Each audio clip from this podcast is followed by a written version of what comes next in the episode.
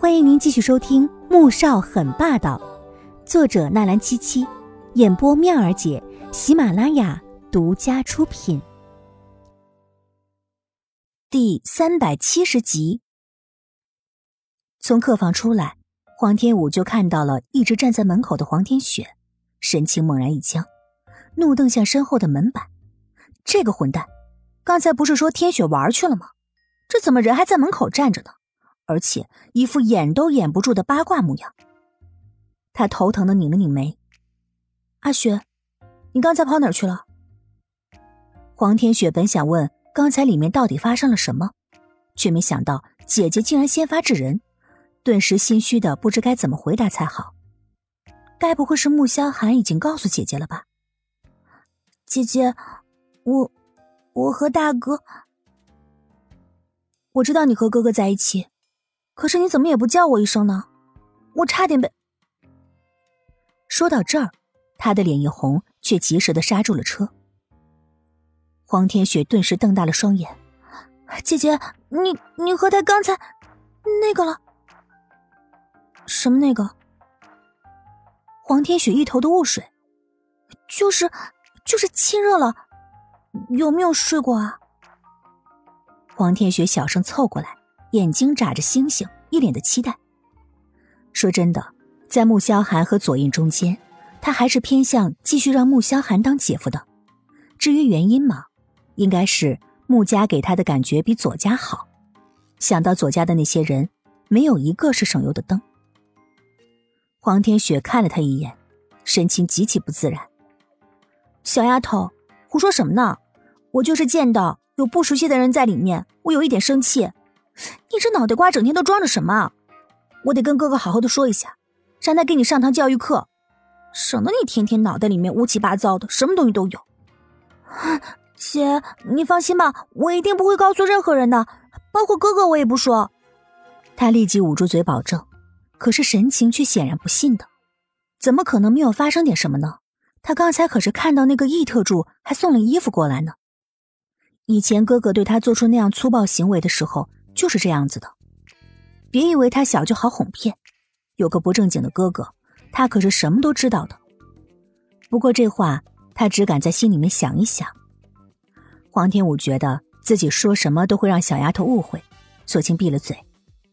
而此时，还在四楼等着的左宝丽已经是气得浑身发抖。两个小时前，他兴致勃勃的和穆萧寒上了四楼，进房间之后，男人借口去卫生间。在里面待了将近半个小时，出来的时候又说有一些事情要处理，让他自己休息，便离开了。这一走到现在都没有回来，他又不傻，当然知道这是穆萧寒在故意逃避自己。可越是这样，他越是不甘心，越是想要得到这个男人。然而左宝丽还是想错了，穆萧寒根本不屑逃避他，只是懒得和他多做纠缠。再说了。带他去的那间并不是他的卧室，而是隔壁的一间客房。魏秀秀在二楼陪着几位太太打牌，心里却一直担心四楼的情况。她很喜欢左宝丽，不但家世好，还漂亮能干，更主要的是左宝丽的态度让她很满意。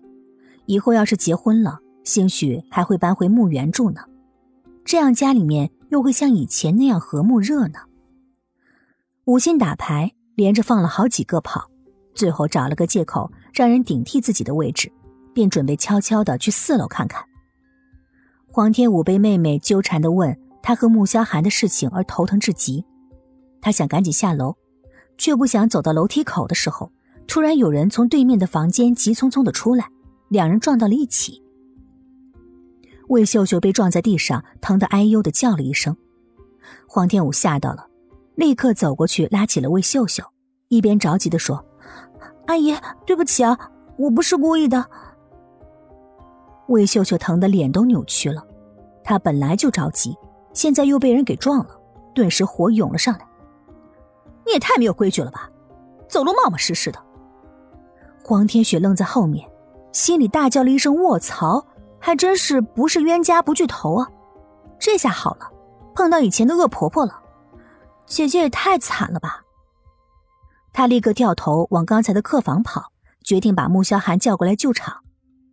左宝丽呆得不耐烦了，从四楼下来，就看到黄天武扶着一瘸一拐的魏秀秀，被数落的耷拉着脑袋，十分委屈的模样。他冷冷一笑，走了过去：“伯母，您这是怎么了？”走到魏秀秀身边的时候，一脸急切的问道，另一只手把黄天武不着痕迹的推开：“哎，宝莉呀，哎呀，这姑娘走路不小心把我给撞了。”说到这儿，他埋怨的看了一眼黄天武，毕竟是今天的客人，他不好发作，而且能来这里参加寿宴的都是非富即贵的。阿姨，对不起，我送您去医院看看吧。黄天武弯腰道歉，心中确实内疚又着急。新的免费书《凤临天下女商》，同样免费，同样好听，剧情超爽，而且已经很肥喽，可以开始宰喽！点击蜜儿姐头像订阅收听《凤临天下女商》。